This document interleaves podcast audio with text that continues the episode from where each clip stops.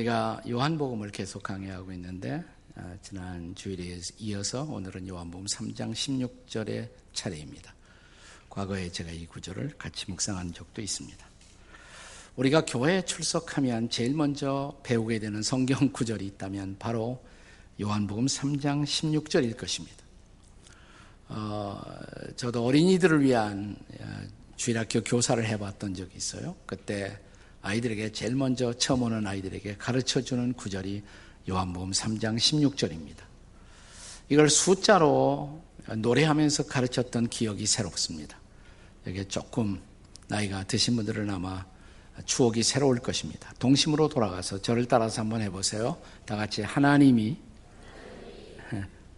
네, 세상을 세, 이처럼 그 다음에 사랑하사 독생자를 주셨으니 누구든지 예수 믿으면 멸망하지 않고 그 다음에 영생을 영자 영자 영생을 얻으리로다. 그 다음에 요한복음 할 때 요한복음 요자를 만들어야 돼. 요한복음 동그라미가 있어야지 위에 요한복음 아예 요자가 이게 있어야 요자가 되지. 다 같이 요한복음 3장 16절. 자, 옛날 기억 떠올려서 한번 불러보세요. 하나님이 시작. 하나님이 세상을 이처럼 사랑하사 독생자를 주셨으니 누구든지 예수 믿으면 멸망하지 않고 영생을 얻으리로다. 요한복음 3장 16절. 예, 잘했습니다. 네. 그래서 요한복음 3장 16절을 성경 중에 성경이라고 말합니다. 예수를 안 믿는 분들에게 우리가 성경의 핵심 진리를 혹은 복음의 진리를 설명하기 위해서 제일 많이 사용되는 성구도 바로 요한복음 3장 16절입니다. 제가 미국의 캘리포니아를 이따금씩 방문하게 되면 거기 좋아하는 햄버거 가게가 있어요. 네, 맥도날드보다 훨씬 더 좋은 가게인데 In-N-Out 버거라는 데가 있습니다. In-N-Out 버거. 아주 버거가 건강해요. 건강식품으로 이렇게 만들어요.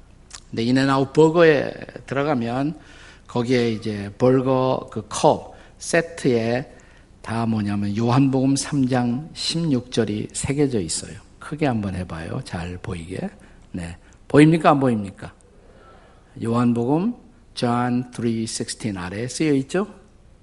안 보여요? 아래? 네. 요한복음 3장 16절. 미국에 있는 게 아니더라고요. 제가 그 분당 우리 성전 분당 캠퍼스에 이렇게 대각선으로 건너가서 골목길을 걷다가 어느 날 보니까 거기 커피숍인데 John 3:16 요한복음 3장 16절 이렇게 쓰여 있더라고요. 보여요, 안 보여? 보이죠? 네. 제가 이 가게 선전하려고 뭐 얻어먹은 거 없어요. 네, John 3:16. 네, 틀림없이 아마 주인이 아마 예수 믿는 분인 것 같아요. 예. 자, 그렇다면 이 구절이 기독교 진리, 복음의 진리를 대표하는 구절로 사용되는 이유는 무엇 때문일까요? 그것은 무엇보다 이 구절 속에 우리 인류를 향한 하나님의 위대한 그 사랑이 잘 함축적으로 표현되어 있기 때문입니다. 자, 여기 우선 위대한 사랑의 근원, 위대한 사랑의 근원, 하나님, 하나님이 그랬잖아요. 자, 위대한 사랑의 대상, 세상, 세상 사람들이죠. 그 다음에 위대한 사랑의 크기 이처럼이에요. 이처럼. 자, 위대한 사랑의 선물은 독생자 예수 그리스도를 가르치는 것입니다. 하나님의 독생자 예수 그리스도 위대한 사랑의 행동 주셨으니 주셨으니 자, 위대한 사랑의 수혜자 누구든지 누구든지 그 다음에 이 위대한 사랑의 통로 믿는 자는 믿는 자는 믿음이에요 믿음 자, 위대한 사랑의 결과, 소극적으로는 멸망하지 않고, 그 다음에 적극적으로는 영생을 얻는다. 영생을 얻음. 그것이 바로 적극적인 결과죠. 네. 자, 어떤 소년이 어, 교회에 처음 나가기 시작했습니다. 아빠가 어느 날 붙들고 물었다고 그래요. 야, 너 무엇 때문에 교회 나가니? 하나님이 저를 얼마나 사랑하는지 제가 알았기 때문입니다. 아니, 도대체 하나님이 너를 얼마나 어떻게 사랑하길래 이만큼이요, 이만큼이 뭐니? 십자가만큼이요, 십자가만큼. 정답이죠. 네, 복음의 핵심적 진리를 아주 잘 표현하는 것입니다. 예수 그리스도의 십자가 사건, 이 사건이야말로 하나님의 위대한 사랑의 본질을 증언하는 핵심이라고 할 수가 있습니다. 오늘 우리는 이 십자가에 나타난 하나님의 그 위대한 사랑을 두 가지 관점, 하나님의 관점에서 그리고 사람의 관점으로 나누어서 생각해 보고자 합니다. 첫째로 하나님의 관점에서 본 십자가. 자, 하나님의 관점으로 본 십자가 사건의 의미를 나타내는 두 가지 중요한 단어, 동사가 오늘 이 말씀에 기록되어 있습니다. 자, 하나는 사랑하사. 그랬잖아요. 하나님이 세상을 이처럼 사랑하사, 사랑하사. 그 다음에는 주셨으니, loved and gave. He loved. 하나님이 우리를 사랑하셨고, He gave. 그분이 우리에게 주셨어요. He loved and He gave. 십자가란 무엇인가? 하나님이 우리 인간을 얼마나 사랑하셨는지 속죄의 제물로 그 외아들 예수님을 내어주신 곳, 그것이 바로 십자가예요. 여기서 성경은 예수님을 가리켜 하나님의 독생자라고 표현합니다. 독생자. 영어로는 the only begotten son. the only begotten son. 네, 이것을 본래 신약성경에 기록된 헬라어 그리스 성경에서는 뭐라고 어떤 단어로 표현되냐면 모노게네스 그랬어요. 모노게네스. 모노란 말은 only. one and only. 하나밖에 없는 모노. 그 다음에 게네스라는 단어에서 오늘날 우리가 많이 사용하고 있는 진이라는 단어가 나오는 것입니다. 진, 진, 혹은 DNA. 그러니까 하나님이 독생자, 하나밖에 없는 독생자를 주셨다는 말은 하나님 자신의 DNA를, 하나님 자신의 지인을, 하나님 자신의 본질을, 하나님 자신의 생명을, 하나님 자신의 신성을 우리에게 내어 주셨다는 말입니다. 어떤 부부가 서로 갈등하는 가운데 참다 못한 부인이 드디어 남편에게 이혼하겠다고 통고를 하자. 남편이 아내에게 이렇게 말했다고 그래요. 여보, 내가 당신에게 안 해준 것이 뭐요? 좋은 집, 좋은 아파트, 좋은 자동차, 그리고 당신 힘들지 않도록 좋은 도움이 붙여주었고, 얼마나 쓸 수 있는 재원. 도대체 내가 당신에게 안 준 것이 뭐요? 그러자 아내가 이렇게 말했다고 합니다. 맞아요. 당신은 내게 그 모든 것을 주셨어요. 하나, 당신 자신을 빼놓고. 당신 자신을 빼놓고. 그렇습니다. 사랑이란 가장 소중한 것을 주는 것입니다. 사랑은 바로 자기 자신을 내어주는 것이어야 합니다. 하나님이 세상을, 우리를 이처럼 사랑하사 독생자를 주셨다. 자기 자신을 내어주셨다는 말입니다. 그런데 하나님 편에서 이렇게 독생자를 내어주실 필요가 왜 있었을까요? 성경 로마서 4장 25절 말씀에는 이런 말씀이 기록되어 있습니다. 한번 같이 읽겠습니다. 다 같이 시작. 예수는 우리가 범죄한 것 때문에 내줌이 되고 또한 우리를 의롭다 하시기 위해 살아나셨느니라. 다시 보세요. 예수는 왜 내어줌이 되셨어요? 범죄한 것 때문에. 우리의 죄 때문에 대신 우리의 죄를 짊어지고 그분이 대신 심판을 받기 위해서 십자가에 내어줌이 되셨다. 다시 말하면 십자가에서 우리를 대신한 대속의 제물이 되신 것입니다. 성경 마가복음 10장 45절의 말씀을 한번 다 같이 한번 읽어보겠습니다. 다 함께 읽습니다. 시작. 인자가 온 것은 섬김을 받으려 함이 아니라 도리어 섬기려 하고 자기의 목숨을 많은 사람들의 대속물로 주려 함이니라. 여기 인자가 온 것은 이렇게 시작해요. 인자가 누굽니까? 인자. 사람의 아들. 예수님의 별명이에요. 그분은 하나님의 아들이세요. 근데 하나님의 아들이 사람의 아들 인자가 되어 이 땅에 오신 목적 우리를 섬기시려고. 이 섬김의 절정이 뭐예요? 마지막에 자기 목숨까지 대속물로 대속의 제물로 우리를 대신한 속죄의 제물로 십자가에서 자신을 드리기 위해서 그분이 오셨다는 것입니다. 그분은 대속의 제물로 자원해서 자기의 목숨을 십자가에 드리신 것입니다. 그래서 하나님은 둘도 아니고 딱 하나밖에 없는 독생자를 대속의 제물로 십자가에 내어 주신 것입니다. 웬 사랑입니까? 얼마나 거룩한 사랑입니까? 얼마나 위대한 사랑입니까? 옛날 한국 교회 부흥회를 많이 인도하시던 목사님들이 이 하나님의 사랑을 우리에게 전달하고 설명하기 위해서 이런 예화를 많이 쓰셨어요. 어떤 목사님이 아들이 다섯이나 있었다고 합니다. 근데 그 목사님의 친구는 자식이 하나도 없었어요. 어느 날 자식 없는 목사님이 자식 다섯이나 둔 목사님 친구와 만나서 서로 대화를 하다가 이런 얘기를 했다고 그래요. 여보, 자네는 말이야. 아들이 다섯이나 되지 않나. 나는 아무도 없고 나를 친구로 알거든 자네 다섯 아들 가운데 한 아들만 내게 양자로 줄 수 없겠나? 내가 최선을 다해서 한번 잘 키워볼게. 그러자 이 다섯 둔 목사님이 그거 불가능한 얘기는 아니지. 자네라면 말이야. 내가 진지하게 한번 생각해 보지. 자, 이렇게 대답을 하셨다고 그래요. 그리고 나서 이제 그날 저녁 집에 돌아가 자기의 다섯 아들이 쭉 누워있는, 나란히 누워있는 방에 들어갔습니다. 얼굴을 찬찬히 살펴봅니다. 어떤 아들을 내가 내 친구에게 양자로 보낼 수가 있을까? 장남. 장남은 안 되죠. 큰 아들인데. 장남인데. 둘째. 제일 공부 잘해. 슈합하고, 똑똑하고, 뭐가 될 것 같아. 둘째는 안 되죠. 셋째. 마치 손가락 세 번째처럼 키가 제일 커, 셋째가. 네. 아주 키가 크고 건강하고 씩씩하고 예, 셋째는 도저히 안 되겠어요. 넷째 아들 이건 밤낮 빌빌대고 밤낮 아프고 너무너무 불쌍해. 이건 안 되죠. 그러니까 딱 하나밖에 안 남아요. 다섯째. 이건 막내인데 이 귀여운 놈 어떻게 줄 수가 있겠어요. 하나도 줄 자식이 없더래요.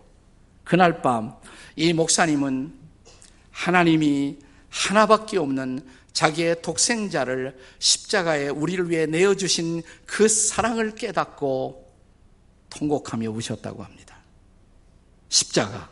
하나님이 세상을, 우리를 이처럼 사랑하사 독생자 예수 그리스도를 속죄의 제물로 내어주신 사건. 그게 바로 십자가예요. 자, 이제 우리는 이 십자가를 하나님의 관점이 아닌 사람의 관점으로 접근해 생각해 보겠습니다. 자, 하나님이 우리를 이처럼 사랑해서 사랑하사 독생자 예수 그리스도를 내어 주신 사건이라고 하나님의 관점에서는 두 가지 중요한 단어를 우리가 설명했습니다. 두 가지 중요한 단어가 뭐였어요? 사랑했고 loved 주셨다 gave he loved he gave 그런데 이 십자가를 이제 사람의 관점에서 보면 우리의 관점에서 십자가는 무슨 의미가 있는 것일까요? 자, 하나님이 속죄의 제물로 십자가에 내어 주신 그 예수 그리스도를 우리가 믿고 그다음에 믿음으로 영생을 얻는다고 오늘 이 말씀은 말합니다. 두 개의 중요한 단어가 있어요. 믿는 자마다 우리가 믿고 we believe 그 다음에 두 번째 단어는 we have. 자, 십자가를 사람의 관점에서 보면 이 십자가에서 우리를 위해 속죄의 제물로 못 박히고 부활하신 예수 그리스도를 우리가 믿고 we believe him. 그 다음에 we have 뭘 가져요? eternal life. 영생. 영생을 얻고, 영생을 얻고. 자, 그렇습니다. 우리가 예수 그리스도를 믿음으로 얻는 것, 그것이 바로 영원한 생명이라는 것입니다. 따라서 십자가란 무엇입니까? 십자가란 우리 사람의 관점에서 보면 나를 위해 십자가의 속죄의 제물로 달려 돌아가신 그 예수 그리스도를 믿고 믿음으로 내가 우리가 영생을 얻는 곳 이것이 바로 십자가예요. 자, 그런데 여기서 우리가 영생을 얻는다는 것은 도대체 무슨 의미일까요? 영원히 죽지 않는다는 말일까요? 아니, 예수 믿는 사람들도 죽던데 도대체 영생을 얻는다는 것이 무슨 뜻인가요? 여기서 영원한 생명이라고 말할 때 생명이란 단어는 본래 성경 원어에 어떤 단어가 쓰여지는 거 아니? 조에, 조이, 조에라는 단어가 쓰여집니다. 조에. 근데 이 생명을 뜻하는 조에라는 단어를 제대로 이해하기 위해서는 비교해야 할 단어가 있어요. 꼭 같이 생명을 뜻하는 또 다른 단어가 있습니다. 그걸 비오스라고 말합니다. B-I-O-S, 비오스. S자 떼면 바이오. 요즘 바이오라는 단어를 많이 쓰잖아요. biology, 생물학. biological life, 생물학적 생명. 이 비오스가 생물학적 생명이라면 조에는 뭐냐? 생물학적 생명을 뜻하는 것이 아니라 조에는 God kind of life. 이것은 하나님 자신의 생명이에요. 혹은 spiritual life, 영적 생명을 뜻하는 것이에요. 우리가 예수를 믿을 때 우리가 얻는 생명, 이것은 하나님 자신의 생명, 하나님 자신의 생명. 거기에 하나님의 DNA가 들어가 있다고 했어요. 자, 이 생명 속에는 하나님의 거룩한 성품이 있어요. 이 생명 속에는 하나님의 기쁨이 있어요. 이 생명 속에 하나님의 놀라운 목적이 있어요. 이 생명 속에 하나님 자신의 능력이 있어요. 이런 질적인 생명, 하나님 자신의 생명, 예수를 믿기 전에 내가 소유하지 못했던 이 세상에 살고 있는 자연인들은 가지지 못한 생명. 그런데 예수를 믿는 순간에 바로 이 조에, 바로 영적 생명이, 하나님의 생명이 우리에게 선물로 주어진다는 것이에요. 이 질적인 생명, 새로운 생명, 이 생명을 얻는 순간 나에게 새 인생이 시작돼요. new life가 시작돼요. 그것은 새롭고도 영원한 생명. 그것은 소위 말하는 biological life. 우리의 육체의 생명이 끝나도 계속될 수 있는 영원한 생명인 것입니다. 우리가 십자가에서 나를 위해 죽으시고 부활하신 예수 그리스도를 믿고 살아계신 주님을 우리 마음속에 영접하는 순간 바로 이 조에 비오스가 아니라 조에가 우리의 마음속에 우리의 삶 속에 선물로 주어집니다. 나는 이제 새 생명을 가졌어요. 나는 이제 거듭났어요. 그게 바로 거듭난 거예요. 생명을 가졌기 때문에 새로운 생명을. 그리고 이 생명은 우리가 이 세상을 떠나 저 영원한 세상 하나님 나라에 들어가기까지 우리 이 생명은 계속될 수 있는 생명인 것입니다. 생물학적 생명이 끝나도 영원할 수 있는 이 생명. 우리가 이런 지나간 몇 주 동안 블레싱 축제를 우리 교회가 연 중요한 이유도 우리가 이런 예수님을 믿고 이런 영생을 누리는 삶의 모습을 보고 싶어서였던 것입니다. 그런데 우리가 영생을 얻고 산다는 것이 얼마나 축복이고 얼마나 감격인가를 알기 위해서는 영생을 얻지 못하고 사는 인생이 얼마나 비참한 것인가를 알아야 합니다. 자, 오늘 본문은 요한복음 3장 16절은 영생을 얻지 못하는 사람들은 어떻게 된다라고 말합니까? 네. 하나님이 세상을 이처럼 사랑하사 독생자를 주셨으니 이는 저를 믿는 자마다 뭐라고 그랬어요? 멸망치 않고 영생을. 그럼 영생을 얻지 못하면 어떻게 된다는 얘기예요? 멸망해요. 멸망하는 것입니다. 멸망한다는 것이 무슨 뜻입니까? 직설적으로 말씀을 드릴까요? 지옥으로 떨어진다는 말입니다. 멸망한다는 말은 지옥으로 떨어진다는 말이에요. 지나간 반세기 동안 미국에 가면 명문대학으로 시카고 대학이라는 대학이 있어요. University of Chicago. 이 대학에서 종교학부에서 신학, 철학, 그리고 종교학을 가르치던 반세기 동안 가르치던 유명한 말틴 말티라는 교수님이 계세요. 닥터 말틴 마티. 아직도 살아계세요. 아마 한 90 되지 않았을까 생각해요. 자, 이분이 마지막 그분의 저서 가운데서 의미심장한 이런 말을 남겼습니다.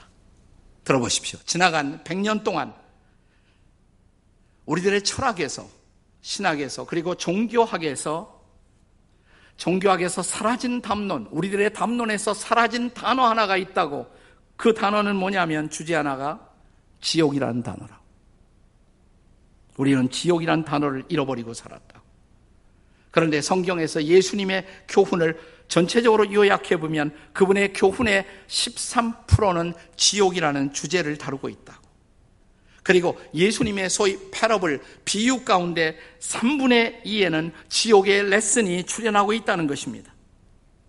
성경은 이 지옥을 여러 개의 다양한 표현으로서 이 지옥을 언급하고 있습니다. 저 바깥 어두운 곳. 그리고 이를 갈고 통곡하는 곳. 진노의 불이 타오르는 곳. 둘째 사망의 장소. 영원한 사망의 장소. 말틴 마틴은 계속해서 이렇게 말합니다. 오늘 우리가 살고 있는 이 시대의 사람들이 도덕성을 상실하고 있는 이유. 그것은 더 이상 우리들의 학교에서 지옥을 가르치지 않기 때문에. 죄는 책임을 져야 하는 것이고, 죄는 마침내 심판에 직면할 것이며, 그리고 이 심판의 결과로 지옥이 있다는 사실을 안다면 사람들이 지금 이렇게 살까요? 지금 이 시대의 삶처럼. 하나님의 백성들이 교회 성도들이 신앙의 감격을 갖고 주님을 섬기지 못하는 이유 어쩌면 그것은 뭐냐면 더 이상 교회에서조차도 지옥을 가르치지 않기 때문에 설교자들이 지옥을 설교하는 것을 더 이상 포기했기 때문에 그런데 영원한 지옥에서부터 내가 예수를 믿는 순간 건짐을 받아 내가 구원을 받고 영생을 얻었다. 이 사실을 안다면 우리의 신앙은 얼마나 감동이고 감격일 수가 있을까요? 일본에 백부라는 온천지대가 있습니다. 제가 수년 전에 거기 가서 일본 목회자들을 모아놓고 세미나를 인도한 적이 있습니다. 그때 일본 목회자들의 세미나의 토론의 중요한 주제는 어떻게 일본 교회도 다시 열심히 전도할 수가 있을까? 저를 강사로 초청하면서 그들이 토론하고 있는 주제 가운데 하나가 뭐냐면 그래도 한국 교회 성도들은 열심히 전도하는데 일본 교회 성도들은 왜 전도하지 않는가? 근데 뭐 토론해 봤는데 제가 예측한 것처럼 결론이 뻔하더라고요.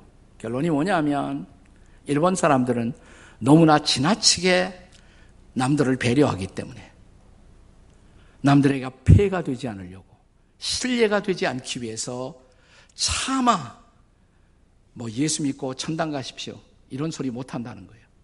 예수 안 믿으면 지옥 갑니다. 이런 소리를 도저히 일본 사람들이 못 하겠다는 거예요.